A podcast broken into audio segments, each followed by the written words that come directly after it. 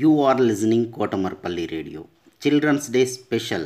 Storytelling and poems reciting competition in English, Hindi and Telugu is being organized by National Council for Teacher Scientists, NCTS India, Lokmark Foundation, ELTA Warangal Urban and Kotamarpalli Radio.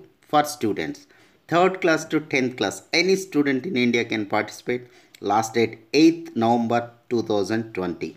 Further information contact Mrs. Umarani through email cdays2020 at gmail.com cdays2020 at gmail.com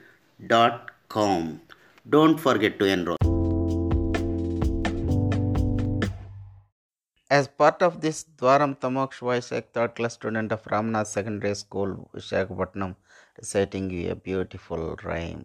Listen and enjoy. Good morning, sky. Good morning, little wind that run. Good morning, birds. And good morning, tree.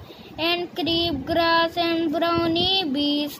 How did you find out it was a day? Who told you night has gone away? I am wide awake. I am up now too. I be right out to play with you.